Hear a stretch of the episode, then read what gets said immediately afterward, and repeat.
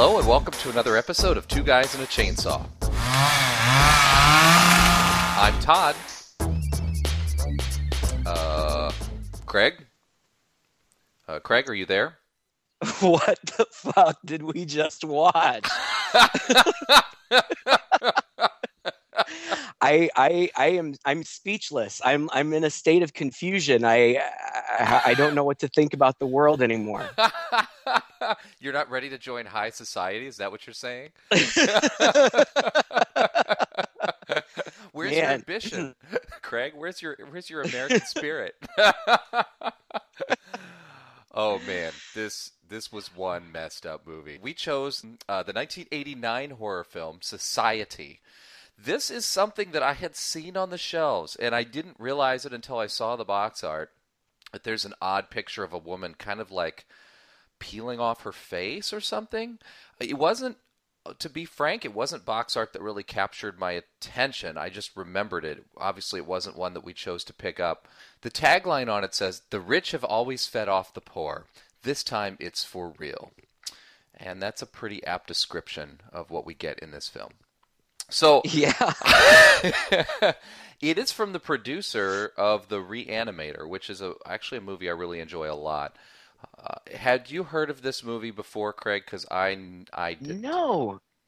No, I had never heard of it. I had never I, I had never seen the box art, and uh, you told me not to um, read anything about it before I, I watched it, and I'm glad that I didn't because if I had read anything about it, I I don't think that it would have been as shocking. So if you haven't seen this movie and it's something that you're interested in, turn off this podcast before uh, we get going because it really is, um, I think, something that you should allow yourself to be surprised by if you don't know anything about it already.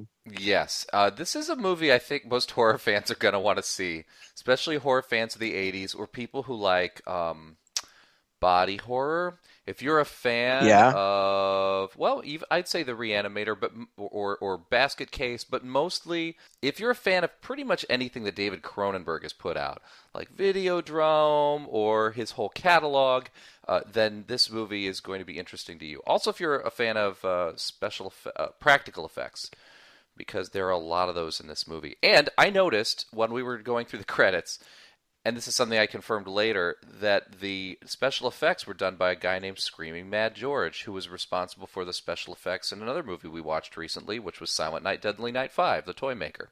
Huh, interesting. Yeah, there's I didn't I didn't know that.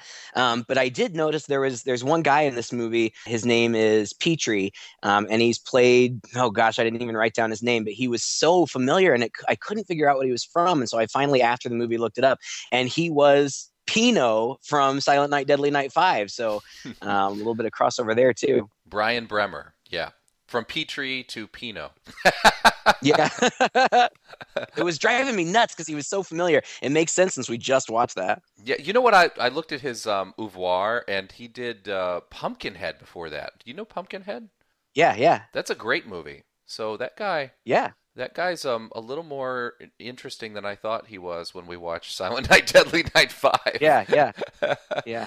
All right. So anyway, Society um, starts out, and I'll say that the movie is pretty heavy-handed. Um, it starts out in a white house, very uh, opulent looking, opulent '80s looking uh, house. It's what we imagined that um, high society was like back then. It was a lot of the modern look with the cold white uh, kitchen and walls and a lot of emptiness. Uh, eh, oh, it just looks like an IKEA, basically. yeah, yeah. anyway, it, so it's a large mansion, and it zooms in on the door, and we get this very, I thought, stylish, steady cam and some really good sound design. Um, while our main protagonist, Bill, who is a high school student that, like all high school students in these movies, doesn't look young enough to be a high school student. Anyway, uh, he's going through the house and he's very upset about something. It's like he's searching for something. He hears very strange noises going on, like cackling, and uh, it's just hard to pin down. But he ends up going into the kitchen, grabbing a knife, um, swinging around, and then gets kind of cornered in the by the front door, and then it pulls out and it reveals that this is just like Bill's nightmare or his dream. At least that's what it seems to be. And he's Mhm. he's actually talking to a psychiatrist. Um, And this whole intro, I think, really sets the tone for the movie well because it's very dreamlike. And mm-hmm. I think mm-hmm. it gets us into the mind of I think it's just actually very well done. It, it gets us into the the mind of a guy who we're going to be questioning we're supposed to be questioning his sanity throughout the film. Yeah.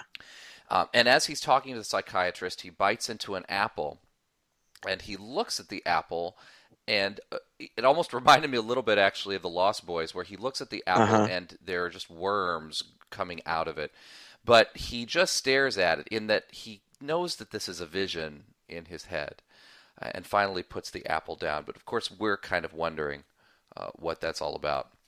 So he's talking to a psychiatrist. He's obviously kind of troubled by his family, and you get the sense that this is one of those uh, guy going through puberty, weird point in his life kind of films. Uh, and he's exhibiting the emotional kind of hormonal trauma that goes along with that stage in your life. But he's also super rich, and that gets hammered into us uh, throughout the movie. Uh, we cut to another scene of him playing basketball with his friend named Milo, and they're talking. And I don't know. I got the feeling was Milo supposed to be not quite as well off as them, or were were you all just completely in Beverly Hills rich people. Well, I think we were in Beverly Hills, but I think that Milo is like lower crust Beverly Hills. Yeah, you know that that opening scene, Frank. Um, oh, excuse me, not Frank. I, I called him that for a reason. Bill. He's played by a guy named Billy Warlock, who I totally recognize um, because when I was a kid, my mom watched Days of Our Lives every day, and he oh. was ah. on that for a long time, right around this time. Um, and his his character's name on that was Frank. That's why I, I, I was ah, confused. I but yeah, he seems he seems paranoid. I, I feel like something's going to happen. And if I scratch the surface, there'll be something terrible underneath. And that kind of establishes, like what you said, like we're supposed to be questioning his sanity. And we can't just jump to the Milo scene without saying that right after that scene, ah, we get the opening credits, and it's over this. I was like, what is happening? Like yeah. it, it's really dark and it's it's it seems like it's maybe shot through a filter or or they put a filter over the film later. Um, and it's all hues of red.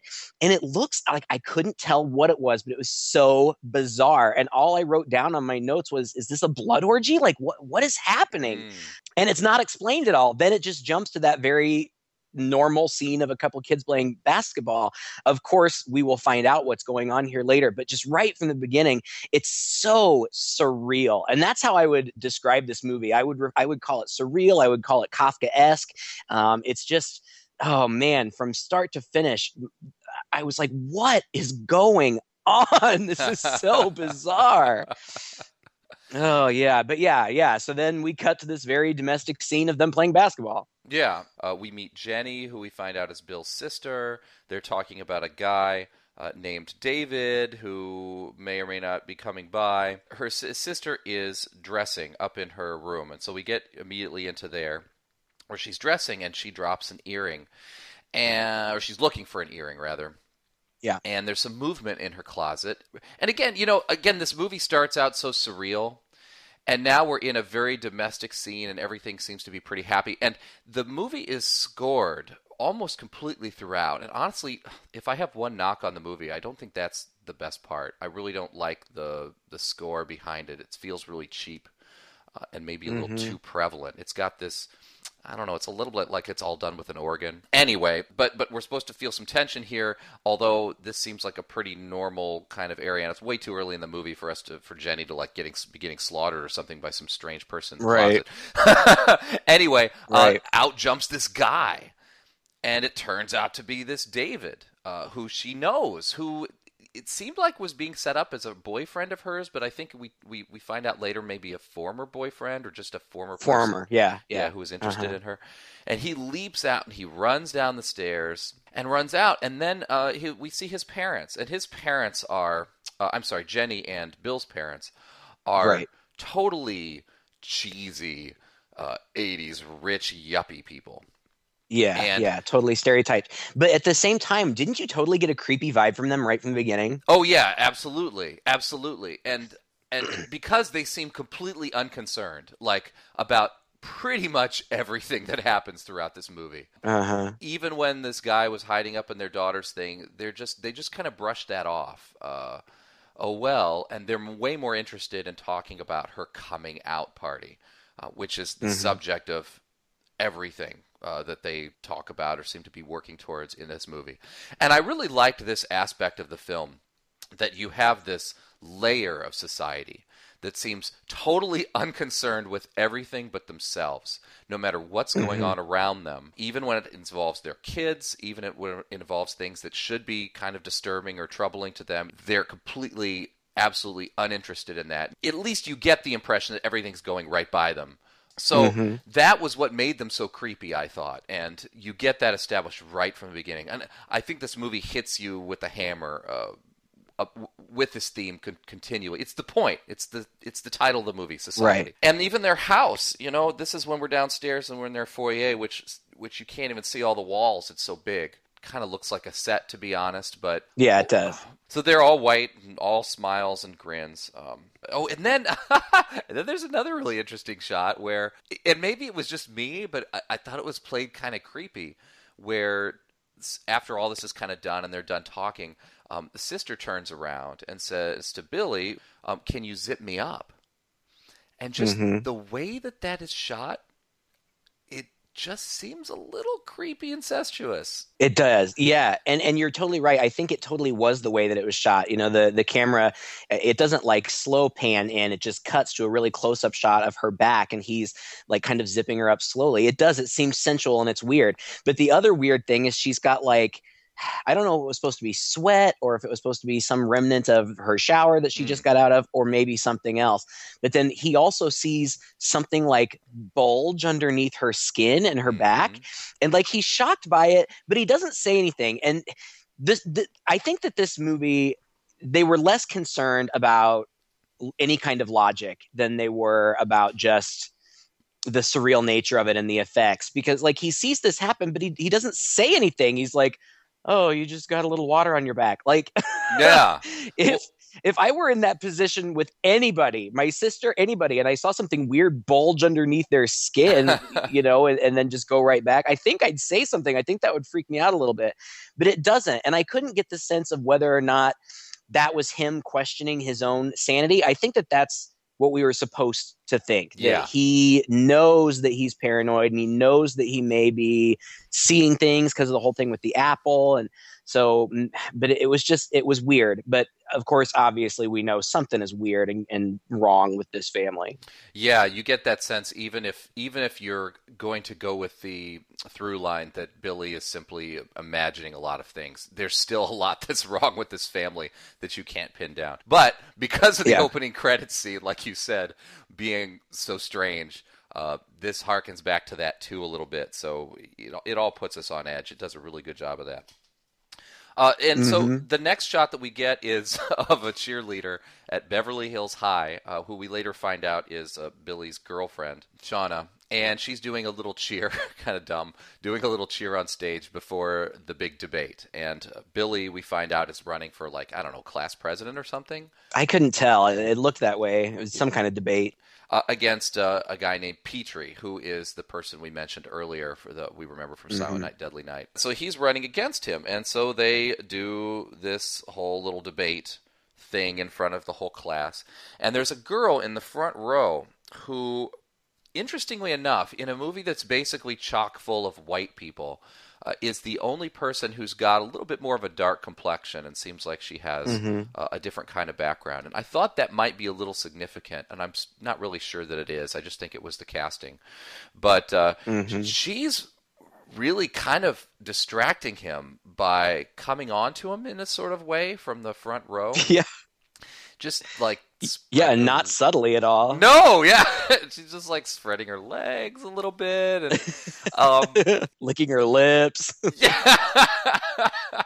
She's a really attractive woman. she is, yeah. And uh, her name, we find out later, is, is Clarissa. From this point until about halfway through the movie, it becomes almost like the dream girl, right?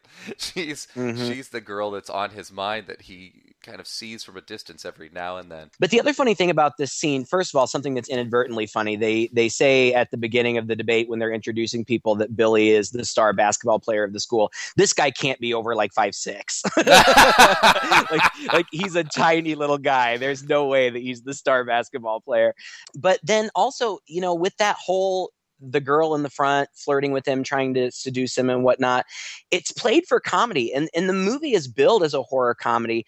And I didn't really see the attempts at comedy really felt they were few and far between yeah. first of all and they really fell flat to me agreed what what did you think yeah i, I agree with you i thought it was it, it, got to be again it's like a cronenberg movie or even like a david lynch movie where the attempts at comedy uh, there's just too much bizarre stuff in it for the comedy to really come through and become lighthearted. Right.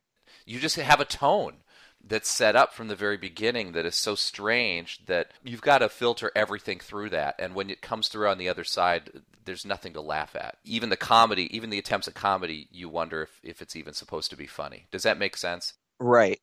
Yeah.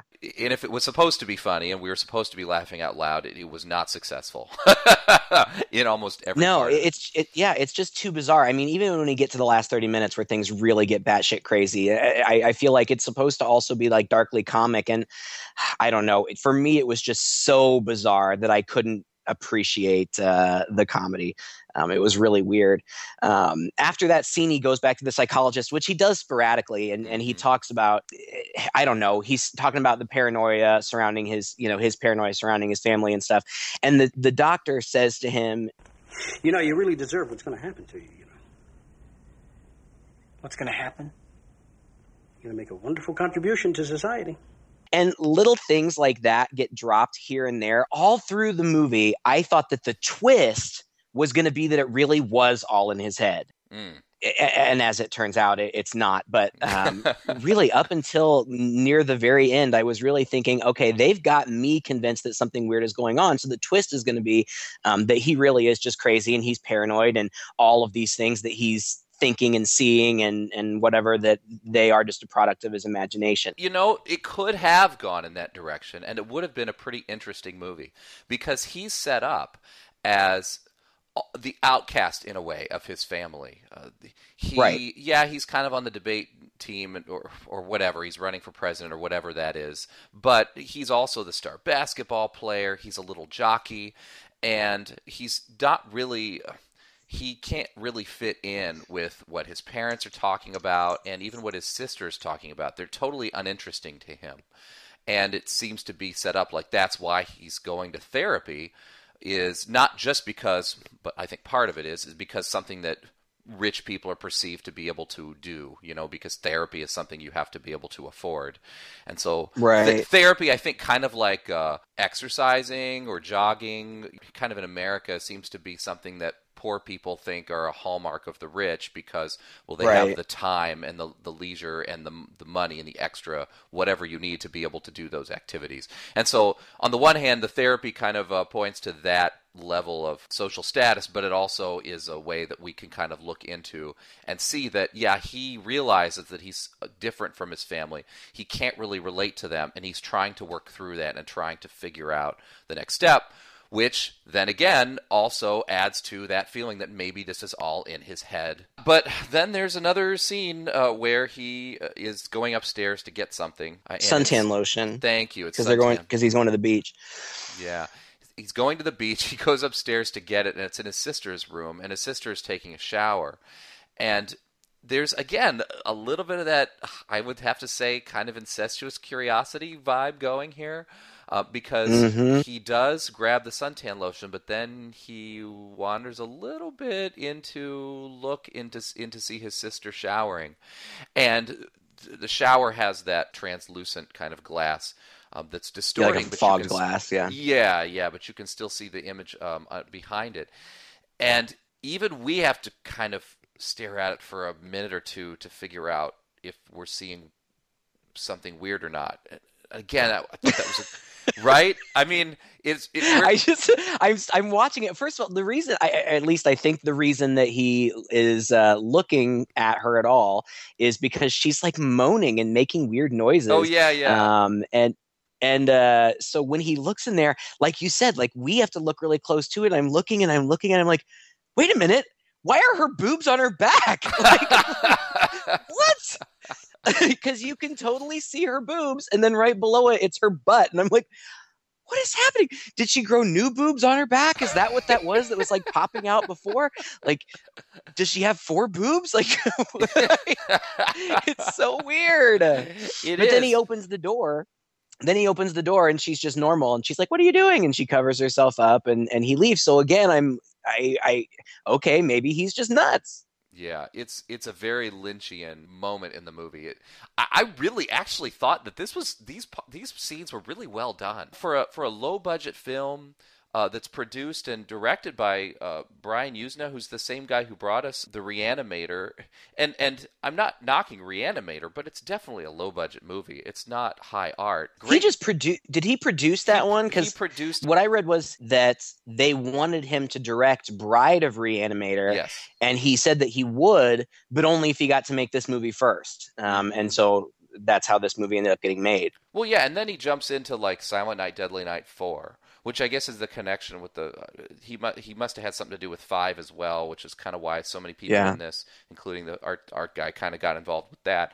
But I mean, I'm really pretty impressed with what he did with this, his first directing uh, directing effort for a movie, and then he went on to do, by the way, Honey, I Shrunk the Kids. He, he did the story uh, for that movie. Yeah, yeah.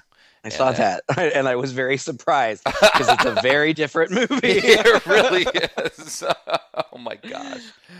But yeah, I I just thought these scenes were really well done. Again, it I was wondering the whole time, is this in his head, is it not? But also just the fact that it lingered on this long enough and it was just obscure enough and all of the scenes like this are kind of like this for us to wonder, wait a minute, is are we seeing something strange or no? Wait, oh yeah, yeah, her boobs are on her back.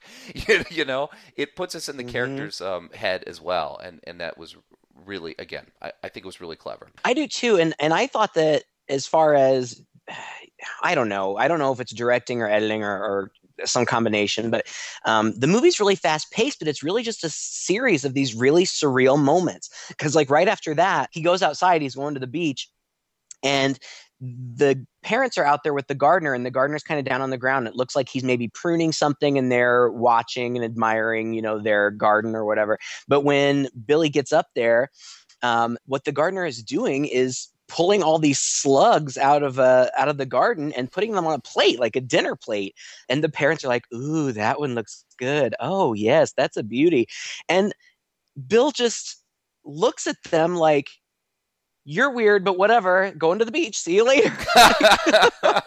Like, he just he ex- and again I, I i don't think it's ex- we're ex- supposed to expect realism here but again this is one of those things like okay like that i guess you just don't question the fact that your parents are collecting slugs on a plate? Uh, all Well, right. It it to me, I have was fun at the beach. I, I was thinking of like escargot. That that's what I was thinking with the slugs. it, cr- it crossed my mind too but you don't get escargot out of No. garden slugs No, you don't. You're right. I can almost guarantee you that the people who live in, in Bel Air are not harvesting their own escargot in the garden. that, no, I, I. I completely agree. It serves to emphasize the fact that these people just live in a completely different world, or totally unconcerned with anything going on around them, including True. Billy. Uh, and, and he himself just can't relate, just like we can't relate. The, you know, what's what's interesting about this film is that we get these. What I described, what we described earlier, is these really well done, surreal, strange moments against these really just flat out weird, strange moments that Mhm. aren't even that surreal at all. And I feel like this whole beach scene is just one Yeah. thing like this after another. He is now uh, basically laying down next to his girlfriend Shauna, and she's in a bikini and she's super attractive. And her main concern throughout this whole film is that she get invited to this big party that this guy uh, Ted Ferguson is throwing, who's another super rich dude who is apparently really popular, but he's kind of the bully Mhm. of this movie. And he's a little bit down the way on the beach with his friends. And she says, Why don't you go down there and talk to him and see if we can get invited to this party?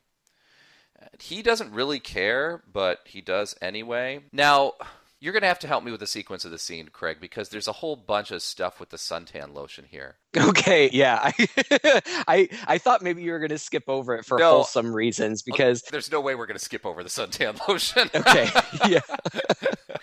okay, so he's like rubbing suntan lotion on her stomach or whatever, and then they start making out. And then there's this weird thing where these kids are like army crawling, like right next to them, and they they they like sneak up right in between their legs and grab this suntan lotion and stand up and squirt it all over the girl, all over her face and all over her boobs.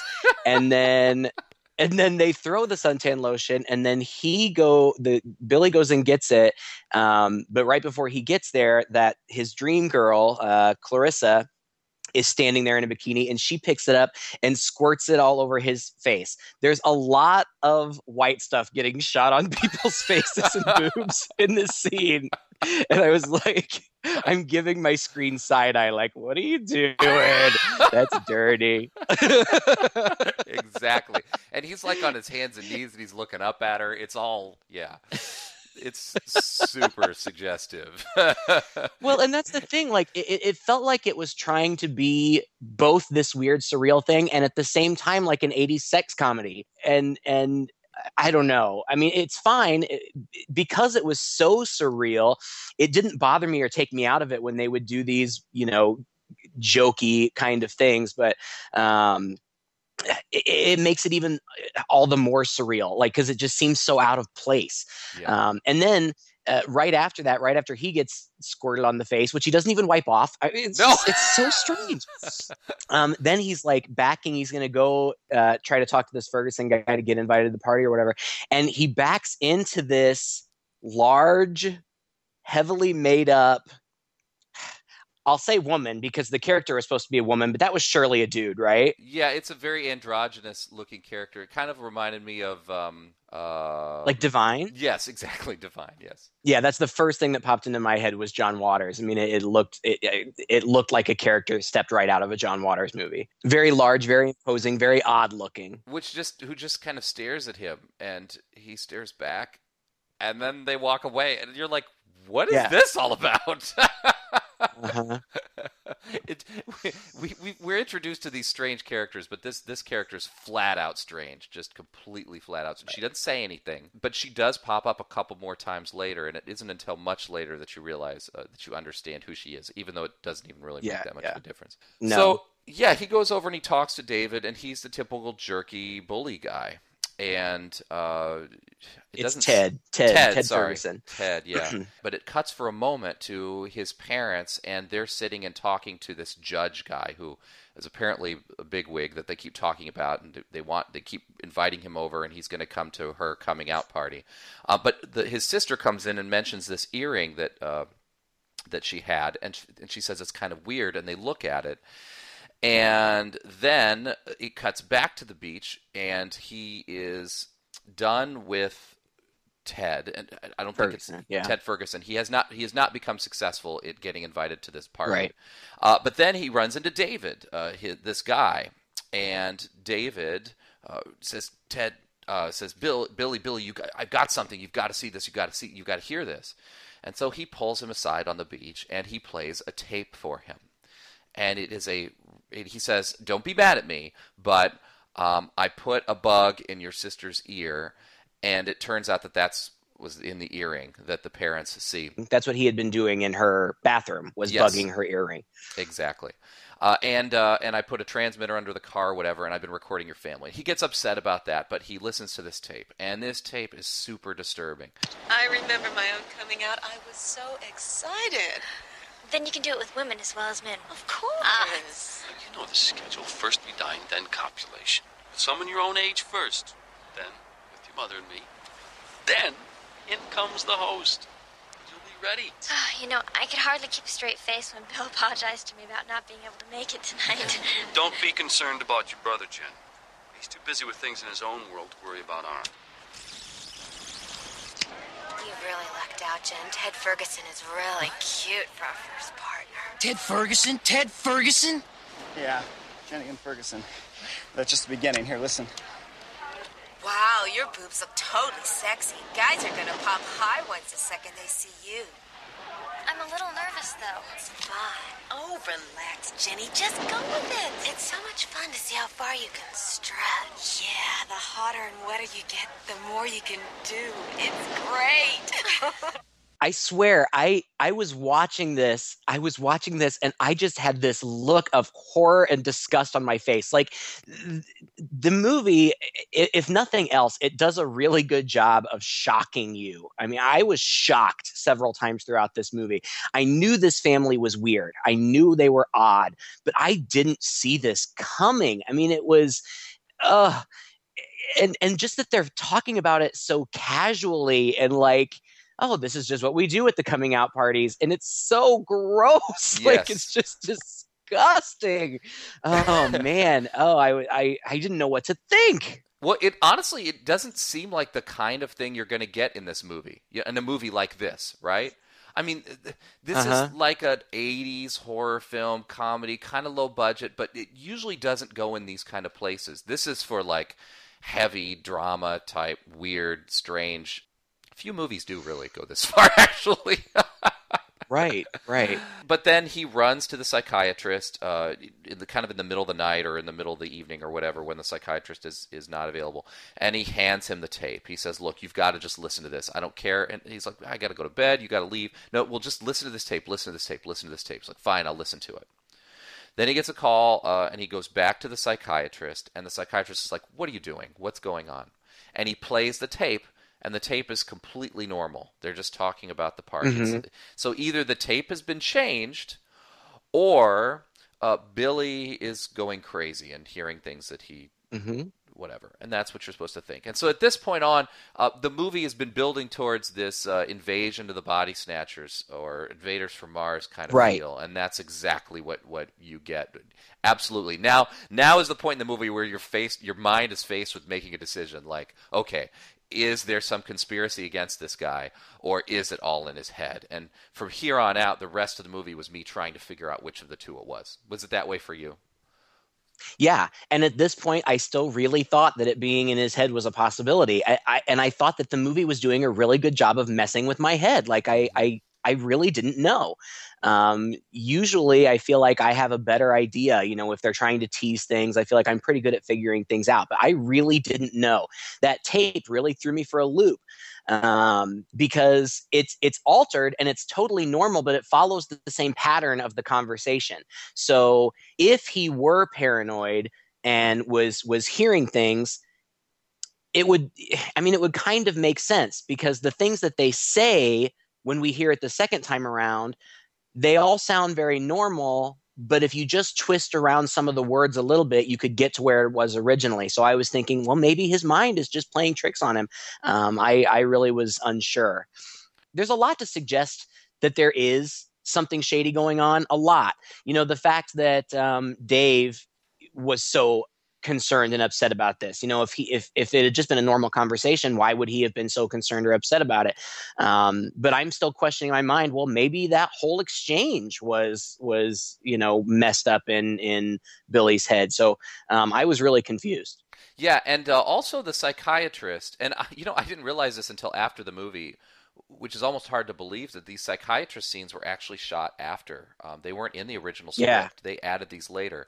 Um, and it's um, hard to imagine this movie making a lot of sense without it in there, quite honestly, because it does provide this really good context and it gives us a chance to get into his head and see what he's thinking.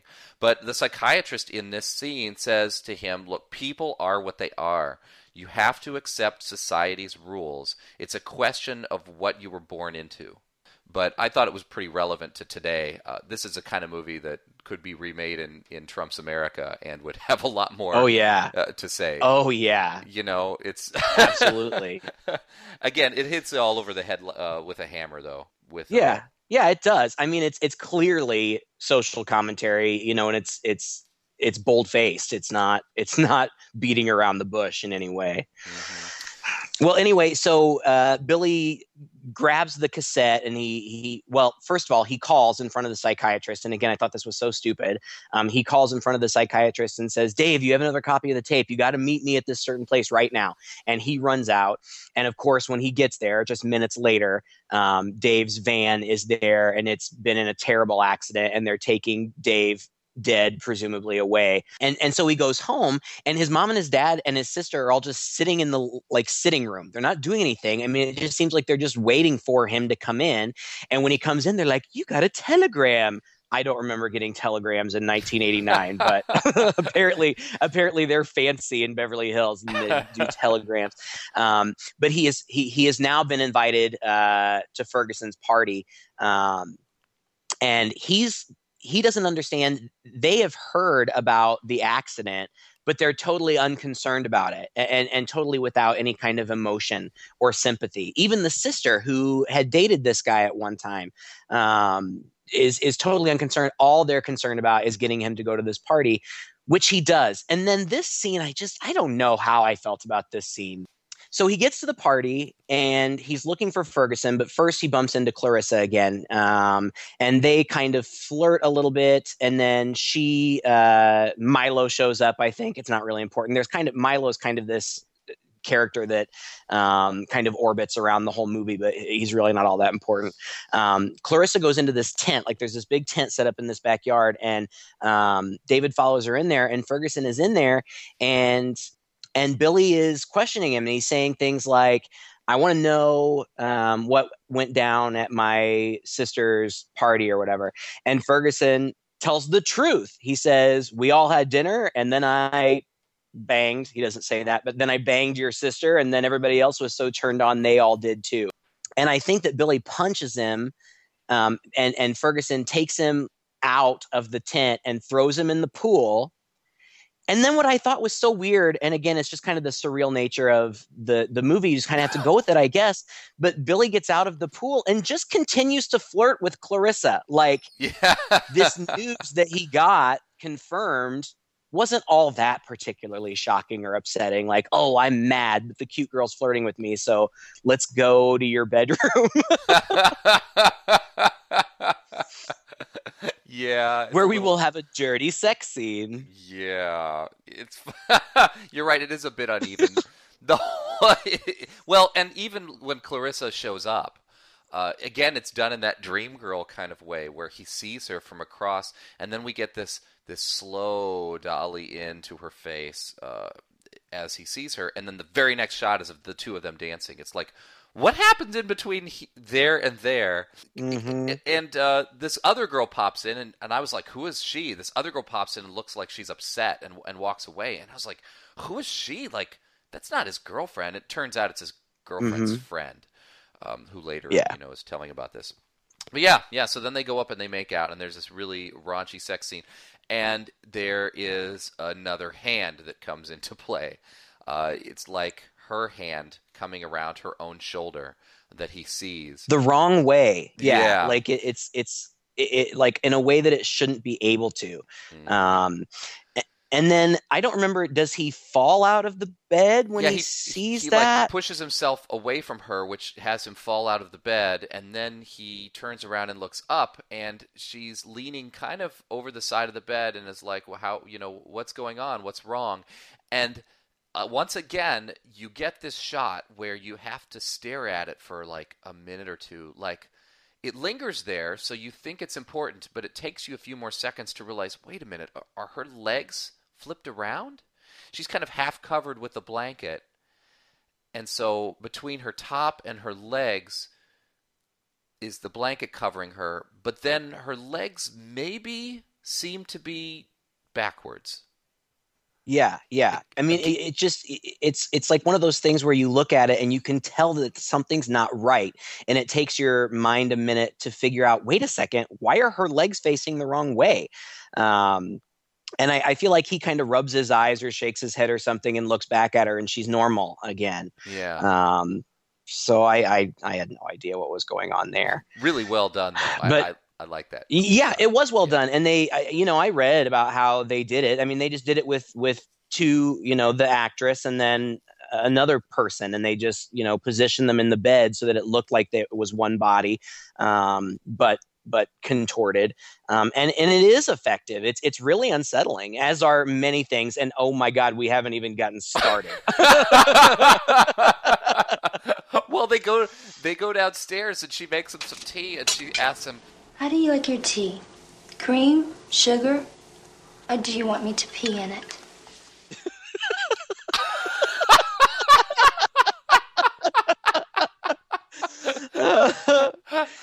I know, and like I didn't like she asks it totally deadpan, like she's serious, and I'm like, what? um, and, and again, he just kind of blows it off, and they start making out again, and we see kind of this POV of somebody walking in on them, and uh, he's like, "Oh, Clarissa, Clarissa," and he sits up, and she turns around, and her boobs are hanging out, and then it's that big creepy drag queen again, who turns out to be her mom.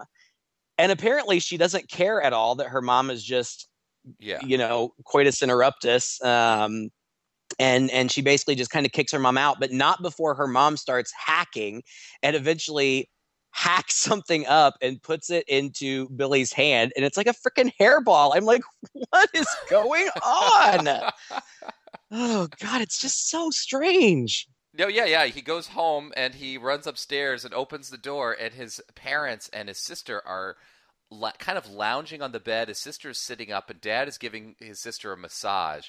It is really creepy, incestuous moment. It's gross and right, and like they're not dressed, like they're not nude, but they're in their under things, and yeah, at this point, obviously something i think it was at this point that i thought there's no misinterpretation there's no yeah. misinterpreting this.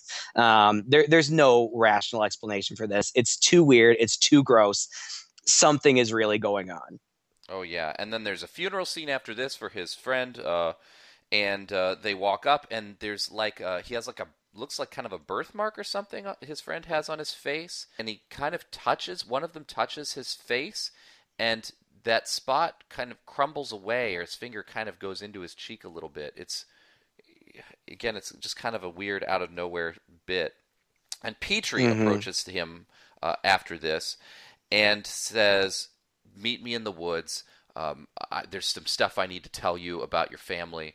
Uh, and it seems like okay, this is the guy who's maybe been in on this, but is having a change of heart and wants to let him know uh, what's going on. And so this isn't a safe place for that, and he says basically meet me in the woods down here at a certain time. So um, Billy goes out and drives uh, down to the woods and goes to meet him, but when he goes into the woods, uh, there's just a car there, and when he opens the back door of the car, uh, Petrie's throat is slashed. But there's somebody else mm-hmm. there, and he's kind of wandering around. Um, there's a like a like a, a what is it? It's like a sweater or a um, um sweater. I had no idea what was that was. I, I had I no idea what was going on there. Where did that come from? Was it supposed to be Petrie's? Was it supposed to be his? I I don't know. Petrie was wearing I it. missed it entirely. It was yeah. like he and it's it it ultimately doesn't pay off. I mean, it, no, nothing comes of it, but it's like yeah, there's like a, a, a sweater like hanging in the bushes, and it, like he sees it, and it's like, and then some guy in all black jumps out and grabs it and takes off running. Yeah. And um, he, he doesn't catch the guy. Did did you know? Do you have any idea what was going on with the sweater? Well, it comes up later. The sweater comes up later. Um, oh, I missed it. Yeah, later on uh, when he's doing his debate again, and he's being um, he's being um, what do you call it? Heckled in the front row by Ferguson. Mm-hmm. Ferguson is holding that sweater. He's he's got his oh, sister. Oh, I, I totally that missed sweater. that. Yeah, so he's kind of yeah. As it him. turns out, as it turns out, this whole thing was a setup, or at least that's what it appears to be, because Milo, Billy didn't know it, but Milo had followed him there, and Milo, after Billy left, had seen um, uh, Petrie and Ferguson come out of the woods together. Um, so it was just a setup. And I, I, think what they were trying to do was trying to make him look crazy in front of other people to then justify what they were going to do later.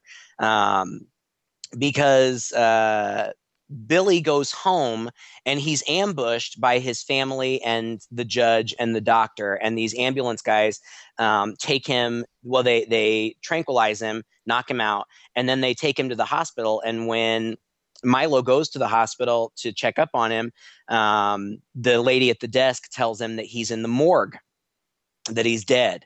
Um, and he says that can't be. And uh, what then we see Billy? He's not dead. He's in a, a, hospital bed. He he he in kind of in his waking state. He thinks that he hears. Um, David, uh, the guy that he thought was dead. But when he wakes up, nobody's there. And he goes out to the car, to his car, which has mysteriously been placed right outside the hospital. And he, at this point, seems like he's kind of coming unhinged.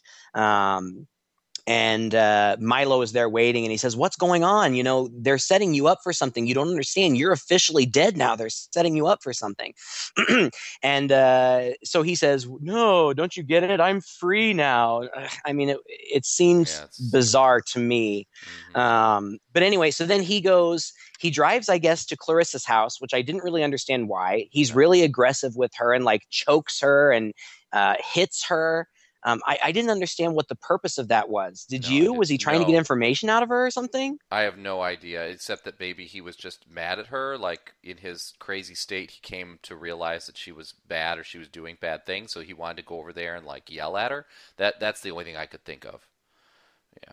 Well, it was unsettling because up until the up until this point, this guy, you know, has kind of been the hero, and now he's smacking girls around. And I was like, Mhm. what? Maybe he really has lost his mind. I don't know. Um, but anyway, it all culminates when he she tells him, "Don't go home," and he says, "Of of course I'm going home. They want me to come home." So he goes home and he's walking around in his house, much like he was in that initial dream in the beginning. Um, and he gets a knife and he's holding a knife and he's looking for his parents, but he can't find them. He looks out the window and sees that they are arriving home. And so he waits in the dark behind the door until they come in. And when they come in, he says something like, Hello, mom. And then all of the lights come on and everybody is there. All of the society is there. Ferguson, uh, all the young people, the, the judge, all the old people, they're all there. It's this big gathering. And they, um, the, I, I think the cop who has been shady this whole time puts puts uh, Billy in one of those I don't know what they're called like choke sticks that that animal control uses Yeah. um, that's the big stick with the wire at the end. You get the animal's head in. They put him in one of those and get him down on the ground. And this is where I don't even know what to say. I don't even like. I don't know. I don't know how to describe. I don't even know how to describe what happens next.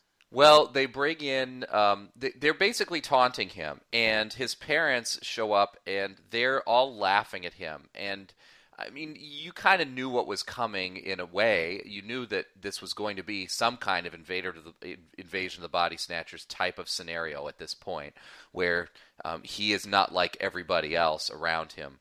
And you know, his his dad just taunts him, and he looks at him, and he says, You're a different race from us, a different species, a different class. You're not one of us. You have to be born into society.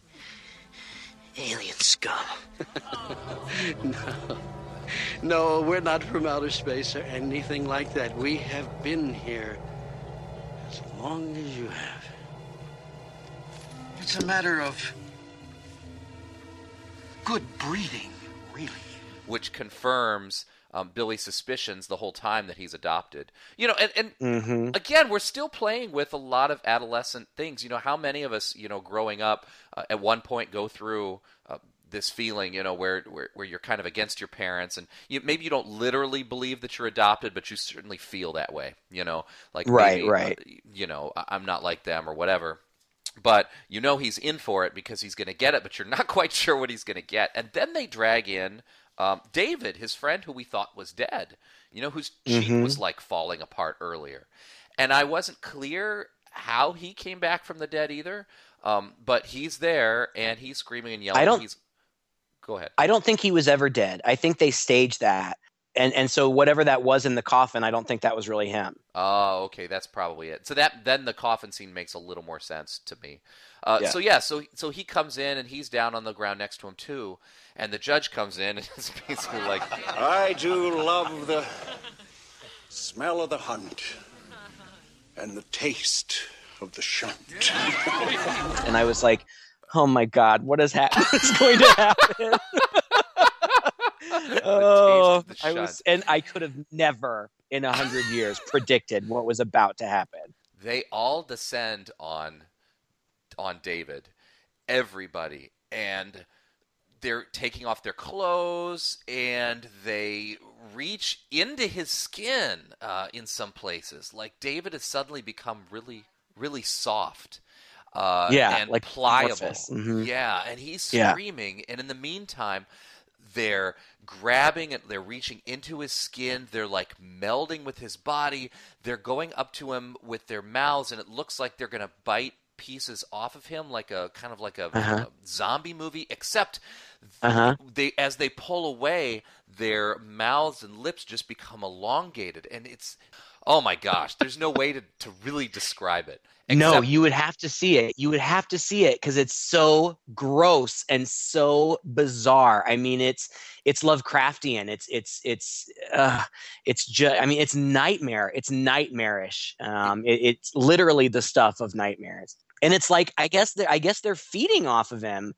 And then at the end, oh, and at some point, so so Billy's watching all of this, and Ferguson um, is like taunting him and saying, "Watch, because this is what's going to happen to you next." And then Ferg and and Billy's like, "Why are you doing this?" or something like that, and he says, "Oh, you silly boy! Don't you know the rich have always sucked off low class shit like you?" Which I thought was a really interesting choice of words. and, and yes. um, if I heard that different context, I would think something very different. yeah, absolutely.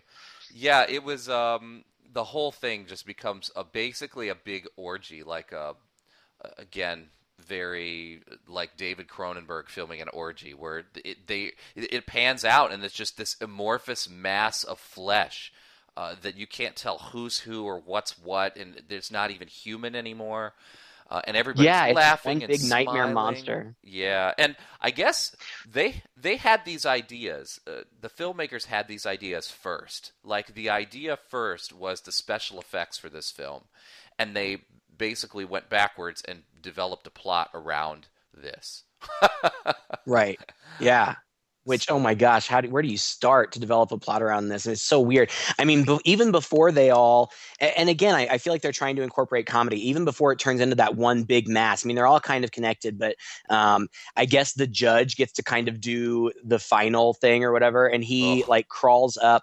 Um, to Dave and says, Now we're finally going to get to the bottom of this. And he takes his hand and shoves it up Dave's ass and then like shoves it all the way up so that it comes out of his mouth and eyeballs and then kind of just like pulls it all down into one amorphous thing. And that's when the whole big orgy is going on. And it's just surreal and just gross in the visual. There's there's little to no blood um, because Yeah. the director was concerned that the MPAA would uh, make him cut it if there was blood. But blood could not, I don't think, have made this any more disgusting than it was. In fact, blood may have added oh. a sense of realism to it that would have made it even less nightmarish. I mean, it's just you you you got to see it to believe it. Yeah, yeah. There's nothing else like it uh, on film, I don't think. And the funny thing is, is even in some later scenes where there's a little bit more talking going on, and this scene lasts way too long. There is way too much talking and other stuff that's kind of happening amidst all this. But you can even like the the the head with the fist and hand through it is just kind of like bobbing up and down while the judge is chatting with somebody else later. Uh, Mhm. it's all happening, continuing to happen around them, and there's supposed to be funny moments. I think. I think we're supposed to be laughing at a lot of this, but it's so strange, so bizarre, and so disturbing that I just couldn't bring myself to think any of it was funny. right like i think so um, clarissa lets uh, david go and david they block the door so he can't get out so he runs upstairs and he ends up in his mom and dad's bedroom. And at first you just see the mom laying in bed but it looks like instead of legs she now has man arms. And then she gets out of bed and she's walking towards him and it's you know it's all practical effects. It's all in the way that it's shot. Some of it's you know clearly a puppet but she gets up to him and then like the sister like pops out of her vag like, like, like the sister's head like the sister's head pops out of her vag and like talks to the kid and then he, he turns around and the dad is like I guess on all fours, but we're just seeing him from behind, and his face is coming out of his butthole, and he's and he's like, and he's like, "Hey, Billy." I think it was supposed to be funny, but it was so gross and surreal that the last thing that I was going to do was laugh.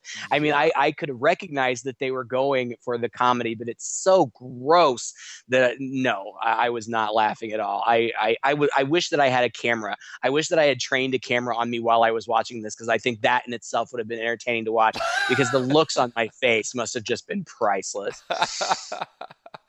now, doesn't the doesn't the weird mom come in at some point too? It's kind of a subplot that uh, Clarissa's mom, um, Milo, uses her to get inside. Um, and, and, it's really not all that important, except for when uh, Billy is, runs downstairs to escape his parents, he's trapped again. And in another totally why would this happen moment he like challenges ferguson to a fight he's like me and you one on one man to man like really now yeah. this is not gonna work yeah and and um, they fight and ferguson is is kicking his butt and um, but uh, Clarissa tries to intervene and he punches her, and so the mom tackles him. But I mean, it doesn't amount to anything. Uh, eventually, he gets back up, and they start fighting again.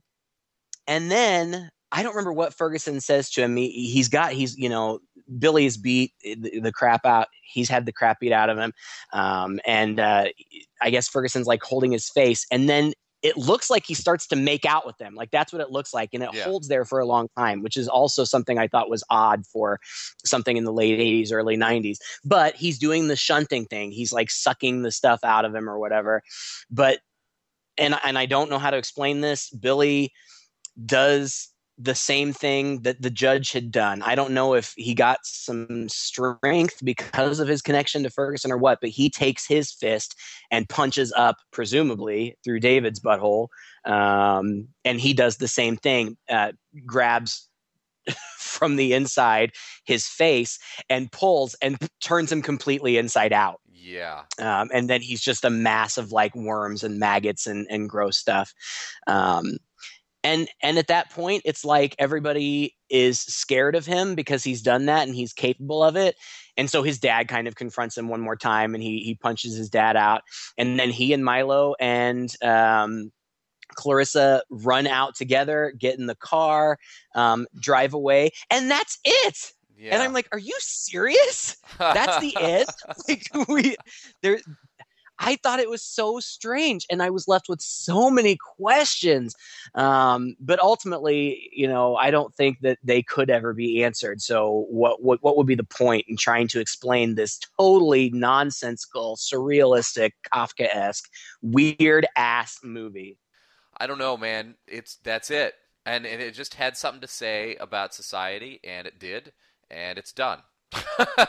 and they showed yeah, us what yeah. they wanted to show us, which was the gross special effects uh, at the end, which is completely memorable, and you'll never forget it once you've seen it. Yes. Uh, and yeah. Oh my god, I don't think I'm asleep for a week.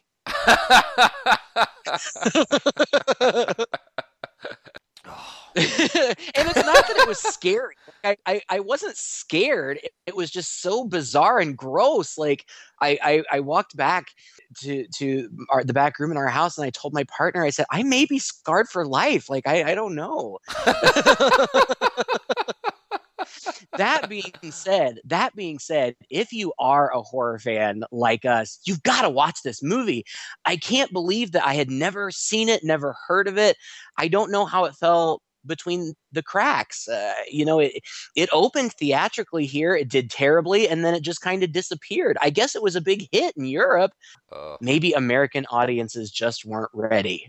I don't think I we, was ready. I was gonna say I'm not sure we're ready yet. Still, I, it, just in some ways, it's even more disturbing than things that we've seen in Hostel. yeah. Know, yes. It's very much interested in making this social commentary that uh, about the upper class, about how unconcerned they are about anybody but themselves, about how they feed off of the poor, and how inside they're nothing but maggots and worms and and, and gross stuff. Mm-hmm. Uh, so there's mm-hmm. that aspect to it, um, and then you know it's also doing this this weird um, kind of sexual body stuff, uh, which takes it to a whole other level Uh, it's it's Invasion of the Body Yeah. Snatchers as like a weirdo porno kind of thing, you know. Yeah, it's Invasion of the Body Snatchers. It's Rosemary's Baby. It's um, Mulholland Drive. It's it's uh, you know there's a little bit of John Waters in there, like I said before. It's this crazy combination um, of uh, different genres that I don't know if I'd even say that it worked. As, I, I definitely wouldn't say it 100% worked, um, but as a standalone, unique, different film my gosh, if that's what they were going for, then absolutely they were successful. and then this, of course, led to Honey, I Shrunk the Kids somehow. Disney must have seen this and just, this is the man we Yeah. need for Honey, I Shrunk the Kids. Well, thank you for listening to another episode. If you enjoyed this, please uh, share it with a friend. We're on iTunes, uh, Google Play, and Stitcher. Uh, you can find us online. If you happen to have seen this movie, we'd love to hear what you thought about it. Leave us a comment on Facebook or on Google Plus. Until next time, I am Todd, and I'm Craig with two guys and a chainsaw.